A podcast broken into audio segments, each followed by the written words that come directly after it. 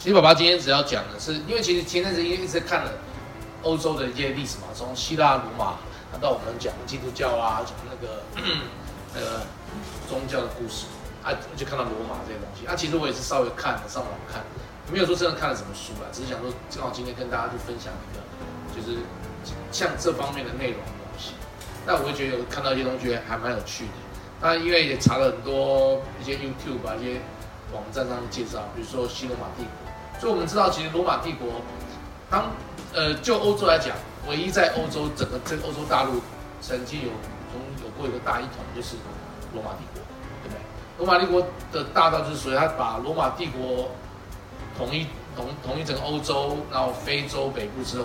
就所谓的他把这个整个地中海，成为他成为这个这个帝国的内陆湖的概念，懂什么？哦，你也知道地中海很大。对不对？但是它几乎从欧北边是欧洲，南边是非洲，啊，到西班牙到这一头一圈，但这一整区域跟当初在这个地方所谓通商贸易的所有地方，通通都纳入欧罗马帝国版图，就可以知道它它多大，它跨一个欧亚非三大洲的一个大地，对。但是后来它又慢慢没落，到底发生什么事情？对不对？所以我们从年代上面来，等于说年代，但是我们从一开始从呃耶路撒冷，然后到埃及，然后到出红海，哦，那整个等于说这样的一个这一个区域，然后讲到巴比伦帝国啊，讲到一些呃阿拉伯人的这些崛起，讲到 那个基督教从这个耶路撒冷被赶跑到往那个欧洲发展，然后到到君士坦坦丁大帝把它呃定为他的一个一个国教。之后，那基督教发展到后来，罗马帝国灭亡，西罗马帝国灭亡，但东罗马帝国还在，一直到一一一千多年之后，才后来被土耳其帝国灭亡。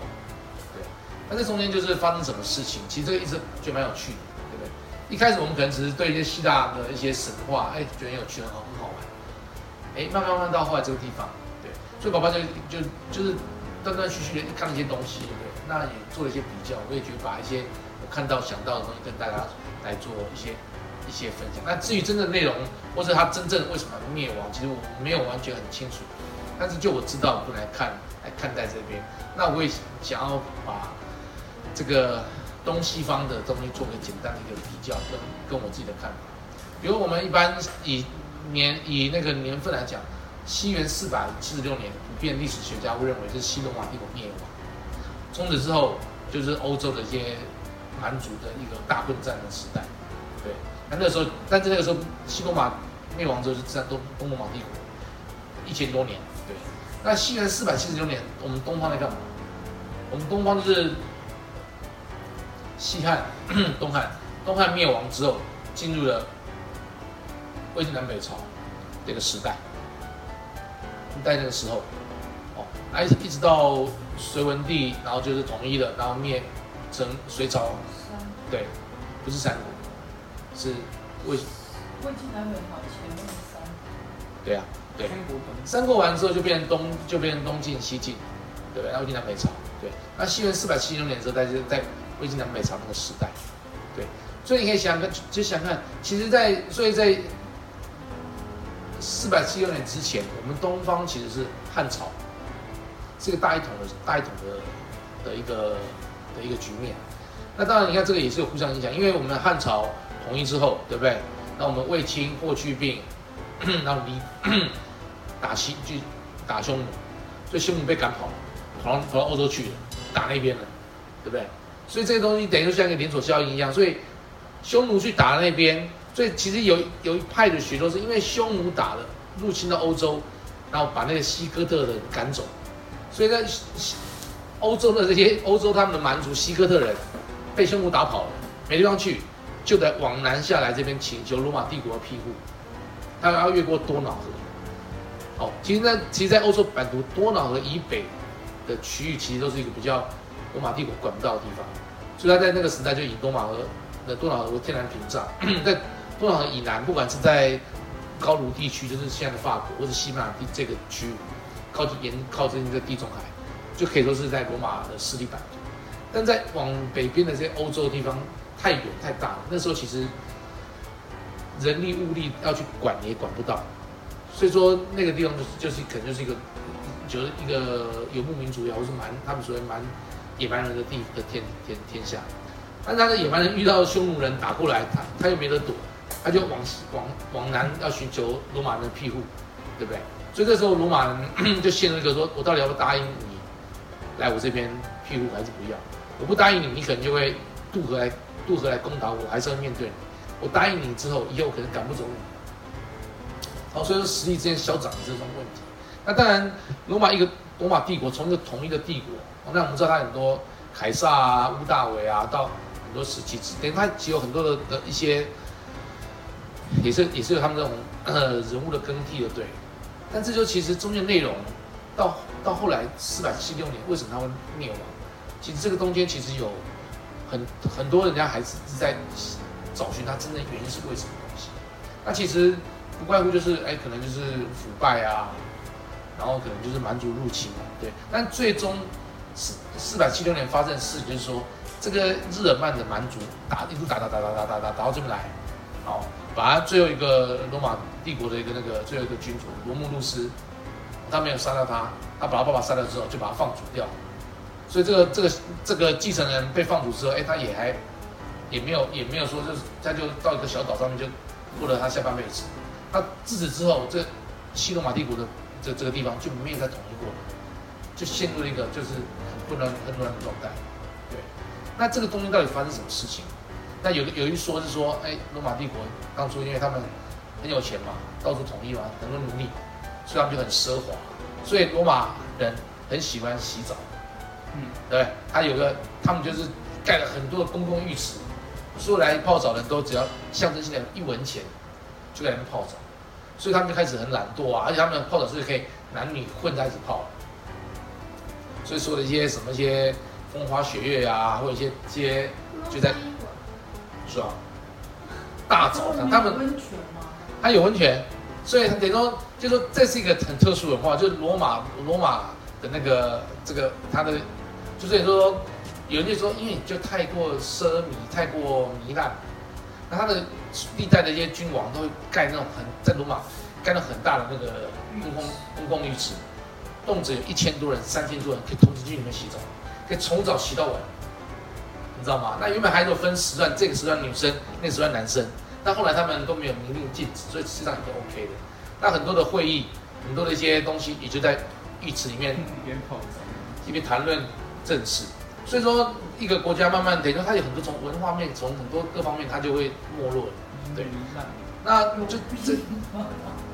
就它就是特殊的一个文化，他们就很喜欢泡澡。那比如说他们有所谓的角斗士。就说在那个时候，当罗马人他们变很强大，他们就会拿高跟鞋砸人，他们泼水拿水枪。对，所以他们有很多的东西，说你可以用。我是说，其实很有趣的，就说你你可能很难说一个一个一个这么这么庞竞技场，罗马竞技场，叫叫做角斗士。罗马竞技场之前是不是加水进去的？角斗士这些东西，他们盖了很多竞技场，因为就说那个时候，因为他们征战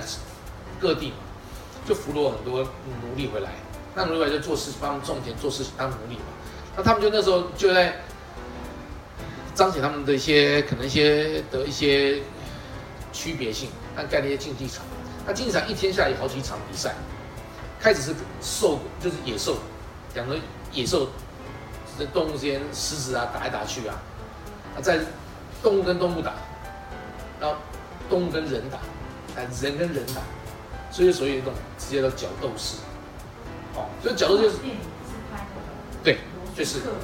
对对对，就角，就是说你可以就是那角斗士为什么？因为角斗士就是你可以被俘虏来的一些一些人，那那就会因为角斗士，可是角斗士曾经是一个很还是蛮热门的行业，因为它的来源就是在说，因为因为就是这些贵族这些罗马人去他们看表演，对不对？所以他要这市场，对不对？那他去看都不用钱了。所以就是要有人专门训练角斗士。所以你今天原本是当奴隶的人，你如果一旦成为角斗士，你可能生活会得到改善。你有朝一日万一被那个那个贵族看上，你可能可以把他他把你绑过来训练别的角斗士，你就可以有稍微翻身的一天。不然你一辈子当奴隶没有机会。所以角斗士在那个年那个时代就变成一种间接再去压榨，但是它也一种是一种它逼不得已的一个一个选择。但是呢，就在那样的一个社会当中，它成为等于说，你这些人为了要活下去，你必须要去做这些，要用你的生命去去搏，去以命去搏命就对了。他跟动物动物打，跟狮子打，跟反正跟什么，然后你打得越精彩，表现越好，越能被这些观众肯定，被贵族肯定，他可能就给给找礼物，或者可以就可以让你获取获得自由。哦，所以在那样的一个文化氛围从从从上到下。就慢慢慢慢慢就注定了这个罗马可能慢慢走向衰亡，当然这个也不是只不是这个点，在罗马的那个那个时代，那也所谓的有宗教这个问题，基督教这件事情，那在当中，正在西元三百三的君士坦君士坦丁才正式把做纳入他们的国教，在之前，哦，我们从罗马的王政时期到后来他们罗马元老院。他们的君王产生其实都是从元老院，他们其实就是有点像现代的我们的这种呃民主政治、立法、司法、行政，在元老院还有代议士在选，他就所以所有人进到元老院的时候，就是那些全世界各地或者各城邦里面的的贵族就进来，他就有投票权。所以他其实虽然是在早期，他可能是一个很好的一种民主制度，但到后来久，他已经变腐败，他就会变权力之间斗争，会非常非常明显，这是必然的一个结果。那历代的君王，其实，在在那个罗马那个地方，他们就是等于说，他就是，并不是真正握有实权的，所以他也曾经出现好的一个君王，他曾经一度想要想要改革，但时间往往都没有很久，而且常在一个短时间之内，在在一百年之内，就二十三个那个皇帝就轮流，所以就是像所谓的这个当皇帝这样人肉绞肉机的对了，上去一个。没多久做不好，他旁边的旁边的那些军这些将军握有军权的人就把他干掉，所以就这样情况下，就一直不断不断的就是重演这样一个故事，对。所以有有一个讲法就是说，啊，当然这罗马的这个皇帝很多，像尼禄啊，哦，就尼禄就是很有名的暴君，他的他的最有名的事就是他放火，据说是他放火烧了罗马，把罗马烧掉，因为他的穷极无聊，不知道干嘛。他说啊，把东西烧了重新盖，可能盖一个新的东西，他就可以盖他想盖的东西，不然都是以前旧的东西都盖好了。罗马城这么多年放火烧罗马城，然后然后嫁嫁祸说啊，这是基督教人杀我，就杀基督教，把基督教基基督教教的人都杀掉。所以那时候那什么保罗啊，什么东西在就是在这个时候被这个尼禄抓起来，通通通通被那个杀掉。对，然后保罗还说啊，把他钉在十字架上面杀掉。保罗还是包括保罗还彼得说，哎不行。因为我不能跟耶稣基督一样用同方死掉，所以你要把我反过来吊起来杀掉。然后呢，耶稣基督是这样正的被吊起来，他说你要把我反过来吊死。就是等于说有这样穿插一个故事。所以说在那个年代是很混乱，然后就是有各式各样的君王。对。那话说在那个那个时候的的的罗马的社会，你可以想象，它其实非常非常奢靡，它的非常非常娱乐啊。那你就说，在那个时候，人就没人看角斗士啊，去泡澡啊，你也不用说不是，因为你国家有钱嘛，找了很多奴隶来做事情啊，你几乎就是一个一个等于说一个一个一一个是上流社会的一种一种感觉，对吧？他所有的那个时代的欧洲的所有人都像他有一天能够成为罗马公民，在那个制度底下，他当然也会有税收嘛，有贵族啊，也要缴税，但是但是你如果成为罗马公民的时候，那是不一样的哦，你的身份就不一样哦，对不对？对对，就一样，他这个身份不一样。对，可是可是你要成为罗马公民，其实不不是那么容易。然后他并不是那么容，并不是那么容易的一件事情，对。但是就是说，但这个东西就是，所以在那个这个那时候，所有人可能就有个目标，他想以成为罗马公民为一个目标。但但到一个一个君王叫卡拉卡拉，到他当他那个年代，他觉得说，哎，为了要博取这人民的好感，说不用了。所有人通通可以当罗马公民，就当颁布东西说的那么开心嘛，对。可是也有人认为说，这个这个制度就是奠定了罗马之所以最终会没落的一个一个一个一个。因为你当原本大家还有一个殷切期盼的一个目标去奋斗的时候，大家会努力呀，对不对？啊，当你当上罗马公民之后，你可能就就觉得哎，自己好不容易，对，是不是？你就你就觉得对，下面大家都有的时候就是变，那我就不需要努力啦、反正我就那我也不用缴，就是他们，而且这个公公民的缴税制度其实不一样。哦，当你你是罗马公民的时候，你的缴税方式是一种荣誉制度，你要缴不要缴，你可以缴一个奴隶税，就说你的奴隶税是说，你如果觉得奴隶对你不错，他老，你让他让他自由，那你让他自由。可是你让他自由的时候，你可能会增加我们罗马的负担呐，所以你要不要帮他缴钱？哦，所以说等于说这某种程度来说是一种一种一种荣誉象征嘛。如果今天我觉得这个人真的对我很好，那我觉得我有这个荣誉，我就缴钱，那然后让你赎身，对，哦，所以你就有缴一个税。那你的那个遗产税也是一样，你遗产税要给小孩，你是不用缴税的。可是如果你觉得说你要把你的钱给一个你不认识的人，你觉得这个人是好朋友，可是你觉得他能肯定他表现，你你要给他赠与税，让他缴钱，对。所以对于对于这贵族来讲，对于罗马公民来讲，觉得说，哎，那我今天有这个公民的时候，我实际上是有一种荣誉感。我好不容易跻身到这个地位，然后我又做这件事情，是因为，哎，我觉得我有荣誉心，所以大家大家会觉得说，哎，他谁缴的税，谁缴的税，大家会觉得，嗯，然后我也要做这些事情，有荣誉感。但是，一旦这种身份被打破之后，然后那当然我就说，除了罗马公民之外，你其他人缴税是不一样的、缴政府税是按照规定去缴的，缴税是一定要这一定要缴的。那些罗马公民是可以选择性的缴跟不缴，但是基于荣誉心，大家会去缴这个税，它有区别，对不对？可是你现在一旦它变成所有人都是这样的时候，那这些原本贵族说，那我干嘛缴税？那这些原本是要缴税的人就说，原来这样可以不用缴，那我一定就不缴了、懂了吗？所以这国家的这个因为就人性来讲，他们像我们这些富商都会避税，他们怎么会以缴税为荣誉呢？人性不应该是这样表现。没有，他不会以缴税为荣誉，但他如果有缴着，他会觉得说，我跟你不一样，是因为我是有光荣的使命。在那个制度之下，其实他的税收其实来自于一边大部分的人，因为贵族毕竟是少数。但他今天把这个制度变成普遍发公民证的时候，就变成大家都不缴钱了嘛，就变都不缴钱。可是你今天当你做这个测做这个宣誓的时候，人家会说哇，你这国王好，这国王很棒，国王爱爱爱爱人们对我们一视同仁，没有屈服嘛。可是贵族就会反弹，所以这这个就是一个一个一个一个一个问题。等于说你原本由下而上，可能透过一些努力制度，你好不容易跻身到当罗马公民的时候，现在什么都没有，懂我意思吧？好，然后然后然后再接下来，然后到三百多年的时候，君士坦丁就他们等于说罗马一直不断的分裂，说皇帝一直换来换去，换来换去，换了皇帝呢就又被下一个他他下面的人杀掉，他就是彼此不相不信任，所以就曾经有一段时间，那皇帝是搞失踪，没有人知道皇帝住在什么地方，因为他怕被人家杀掉。那他就他就这个皇帝呢就很好笑，他就养一群像就是太监一样，这些人就就是跟我是生命共同体，因为你你这些人，你你我就算我死了，你也没好处，所以你绝对不会出卖我。就只有这些人，他等于用他用一些这种方式来保护自己，然后很神隐起来，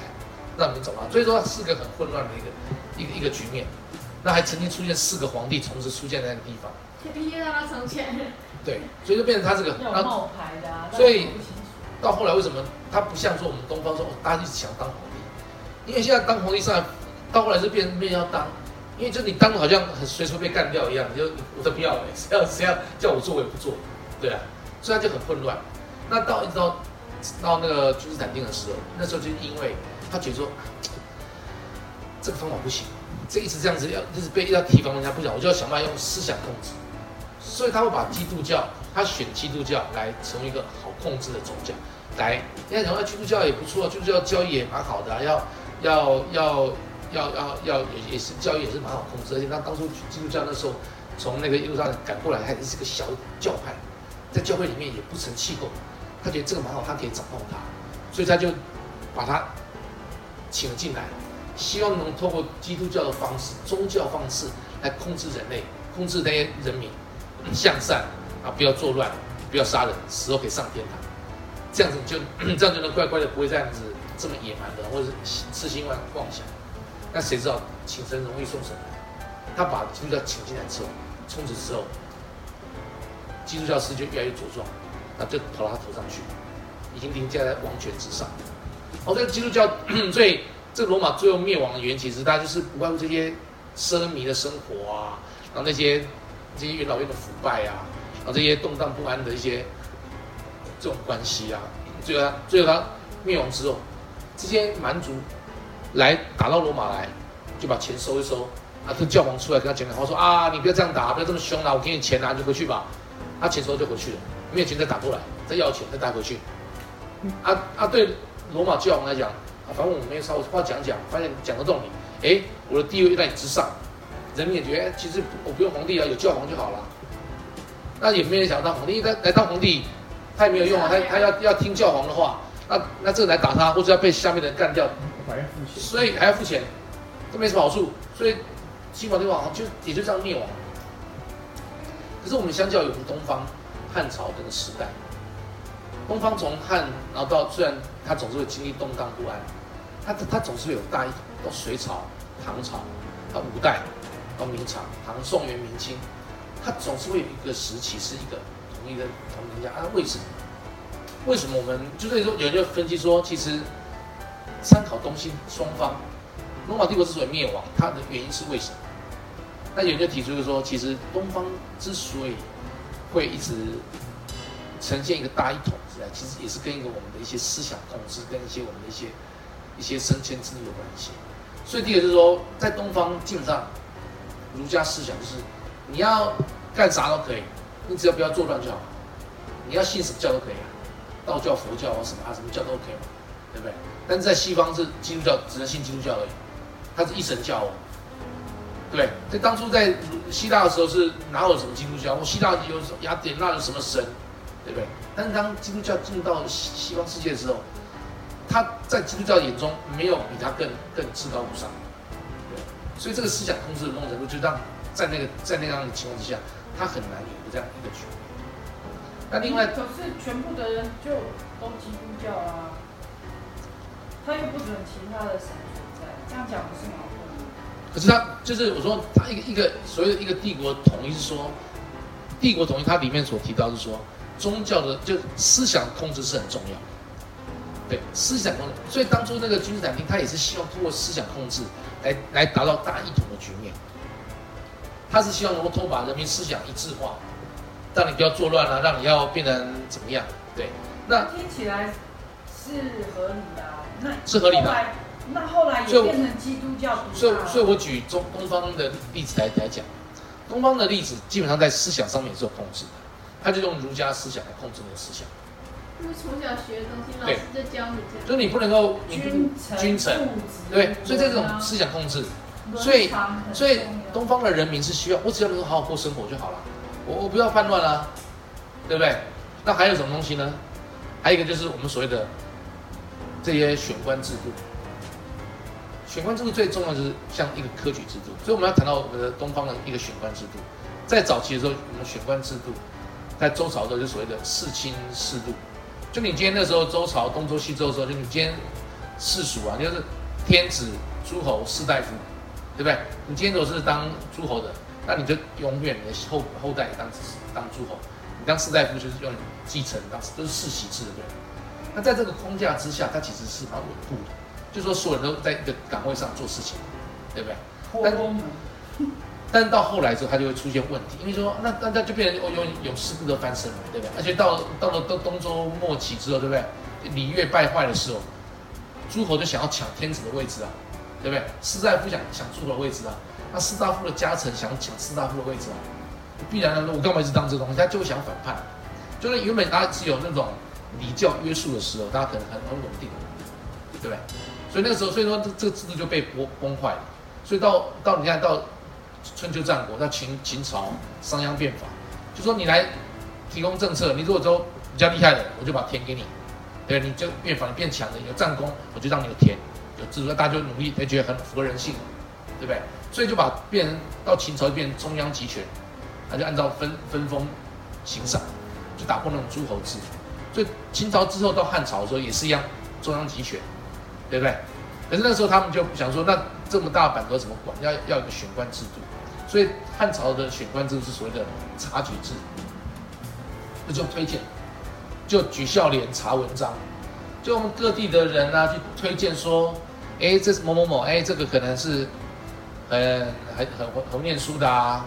哦，这个可能就是很很孝顺的啊，或很廉洁的啊，他就来啊，来自我们中央考核说，OK 不错，当官，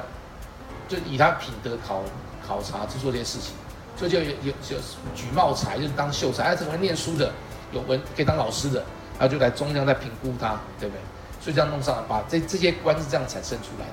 对，那就也是形成一个架构。但这样的架构到后来也是会有弊病，有腐败，因为这些从地方推举上来的是谁？就地方当官的，他已经推举他认识的，根据他的他的门生嘛，他就形成一个一个一个一个一一种势力集团。他可能有真才实学，但是变成一种靠关系的方式了。你去念出来当秀才的，哦，都都是根本不读书的。说四年孝廉的时候，根本根本跟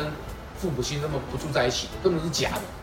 你看东汉末亡灭亡的时候，到越南北朝，对，就有一个叫陈群的，你有念过？他现在是叫九品中正，对不对？就说那这样子不是办法啊！你就这些自己都讲自己的人好了不行。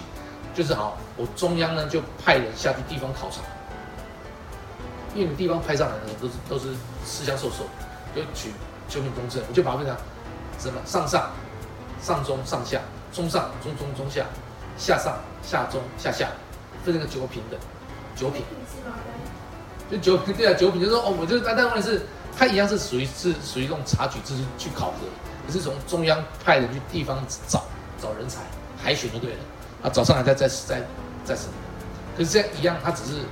还是一样会有弊病存存在。所以你看，魏晋南北朝到东晋西晋，作为有所谓所谓寒门，对不对？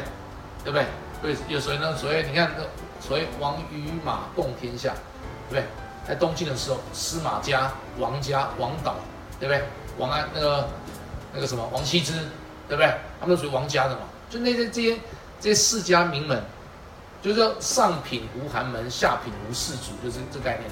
对，你说你在最上的上品是没有那种没有那种穷人家的啦，因为有钱人就找有钱人，他们就彼此互相互相联姻嘛。那下品就没有士族，你在越下面的人，很低层的人，你自没有那种当官的朋友。上品无寒门，下品无士族，就是九品中正那时候，魏晋南北朝那时候年代。所以那时候我们，因为他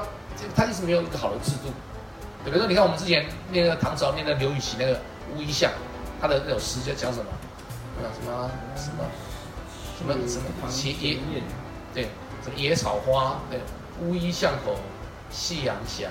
旧时王谢堂前燕，对，飞入寻常百姓家，就讲那个时候，反正讲那个时候东魏就是那个东西晋的时候，对不对？你从那个魏晋南北朝，然后开始打打打打，他一直一直跑跑跑跑到东晋，躲到这边来，对不对？好，那那那那时候就是就是那个那个时代。好，那到后来，这个隋文帝他统一了那天下，他觉得哎这个不是办法，这个用这种方式不行，所以真正的科举制度就在隋文帝呢是杨坚的时候创立出来的，他就通过考试来选人才。可是你今天不管是察举制度或是这些什么，我们说考像科举制度，一直到到清代被慈禧太后把它废除掉，这所有东西。他就建立了一系列说，这个传统东方的政府在选官的这一个一个一个方式、一个游戏规则，对不对？就是你来考试啊，三年一大考，对不对？你可能就先先从乡试、省试，再到中央，对不对？是不是？这每个都想要考进士啊，对不对？所以一开始他有所谓什么明经科啊，什么进士科啊，对不对？就是要考这东西，他考东西就很广，他考了一些融会贯通。但这个科举制度到后来就变成考八股文了，就变慢慢就变质了。他是考这些东西，他后来就考，他就变质考指定科目。以前的科举的时的时候，他有很多的过程。其实可以看一些那个央视有拍一系列科举的那影片，其实蛮有意思。我那个我有时候有看。那我要接到帖子说，东方之所以说它会稳定在说，因为它有一个有一套的晋升的过程，所有人通过考试。他总觉得他有升迁的机会，那这是这就给了一些人民一个努力的空间嘛？你要想想看哦，这个东西是是一种，是是是是一种游戏规则。可是在这个游戏规则里面，大家会有稳定的一个状态下，你考试考上就当官，那你你可以一直考，他考试基本上是没有限限身份的。那当然可能某些一些什么一些可能一些苍优啊什么这些不行之外，他就就是你是可以考试，他不限身份，所有人都可以来考，这只要念书考，所以你看就是考，那考完之后你告老子还乡，你就成了这个这个区这个区域的稳定力啊，你这个当官回来之后，你至少不会为非作歹啊，对不对？那不是说比在造就是变成不会鱼肉乡民啊，你还有荣誉感啊，对不对？所以说这个就是在那个社会之所以稳定，不会动荡，对在对政府来讲，哎，至少我不会那么容易被推翻，因为这个制度之下，你可以升迁，可以透过考试方式来当官，大家要努力考试啊，他进京赶考啊，对？可是相较于罗马，原本大家都希望透过一些方式能够拿到公民证，他今天通过发公民证之后，大家觉得那我还努力干嘛？就等于他等于说这个这个社会的上下的垂直流动已经被打破。所以有时候想想看，其实，在东方社会里面，其实现在现在社会里面，其实一个稳定的东西，其实这样的一种制度，其实是有它的必要性。它成为一个社会一个一个稳定的一个力量。那这个部分，其实我我也就蛮认同，就是说，他们学者提出这样的观点，就觉得说，东方之所以比较稳定，是在于说，它有一个比较好的一个选官制度、升迁制度，透过一个公平的机制，你可以，你可以有对未来有期待，对不对？那当然就是你看，在在历史上也曾经是有一天唐太就是三年三年一个考试嘛，考完试隔年就要就要进京殿，就要去省就要去京城考考试。那唐太宗有一天在长安城，哇，打开发现哇，看很多人在这边考试啊，他们考试有考场、围场，跟现在一样有围场考试啊，都有检查。唐太宗讲一句话，就天下英雄进入我的这个寇中，就是说我透过这个科举制度，网络天下所有人才。而这些人才都不会造反，因为他们就是在我们游戏规则之下，就是乖乖来考试。你不乖考试的人，基本上你没什么没什么搞头，因为因为你没有你没有机会升迁，你没有办法成就东西嘛。那所有人都认同这个价值，这样的管道之后，它是成为稳定的力量。那每个人都有有由下往上翻身的机会嘛。那当然它也是有一些弊病，但至少那个量不会不是那么的不是那么的那么多。大家总认为说我今天。对，所以说以前就是所谓的什么三十老民呃三十老民经对吧？呃我什么七八十老的考进，就是你今天可能也是那种要考进士是要天才型，你可能哦三十烧进，就是你可能二十岁二三十岁就可以考上进士的，就是非常非常聪聪明人。可是你可能到八九岁还在考明经，就是考算术的，因为以前考试科目很多，考念书的、考数学的、考科学、考医学的都可以考。所以在那个制度之下，其实是一个很，是一个很很很很聪明的制度，而且相对于人人才的选拔，其实是非常非常的到位。一直到现在对，对。那所以说这种考试制度其实弄成就就是一种社会的一个稳定的力量。所以这也是说，我们东西方之所以说当西罗马帝国要灭亡的时候，它其实是因为整个上层的政府它已经腐败，人民生活已经等于都是很很这种糜烂，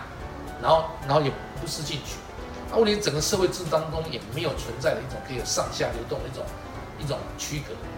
反正你反正你好的坏都是一样的，大家都一样烂，大家一起摆烂，就一起摆烂了，对。但在东方社会是，它其实虽然说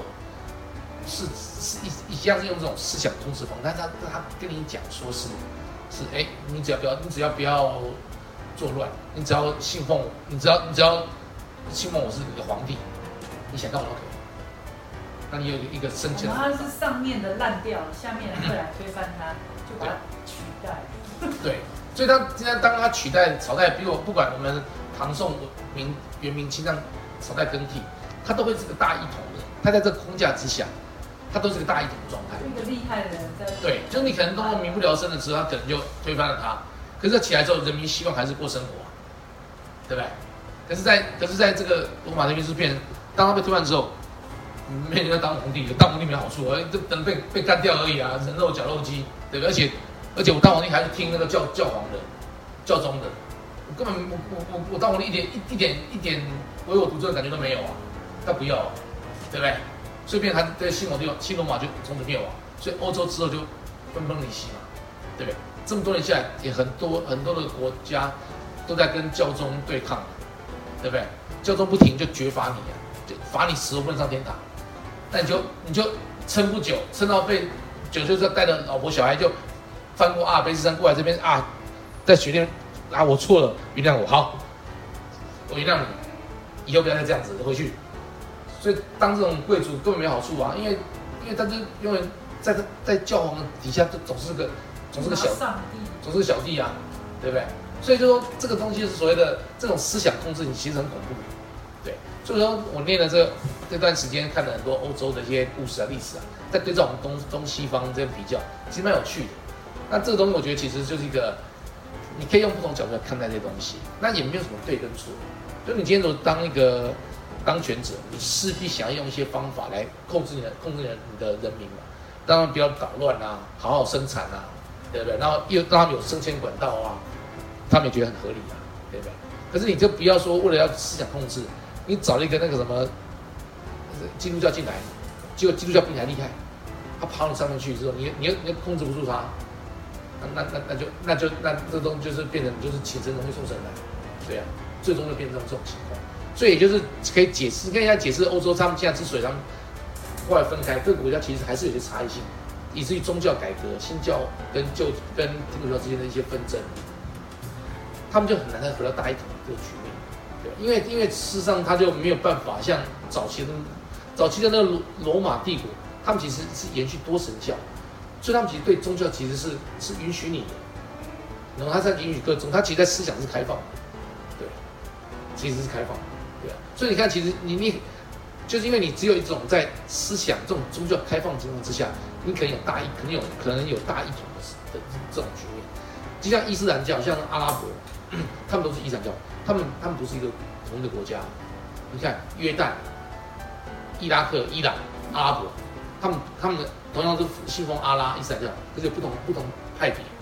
他们没有统一在一起，你懂什么？所以这种一神教的的的国家，他们他们很难是很难统一在一起，对啊，所以就是你我听起来很矛盾。照理说，他们信奉的东西、中心思想都一样，应该是就统一在一起。可是我觉得，因为宗教虽然是一样，可是文化还是有差异性，不同居住地方差异性是很大的。所以我说，就是你唯一就是你今天应该是在宗教的多元性的情况之下，你可能可能会有大一统、有统一的一个国度出现。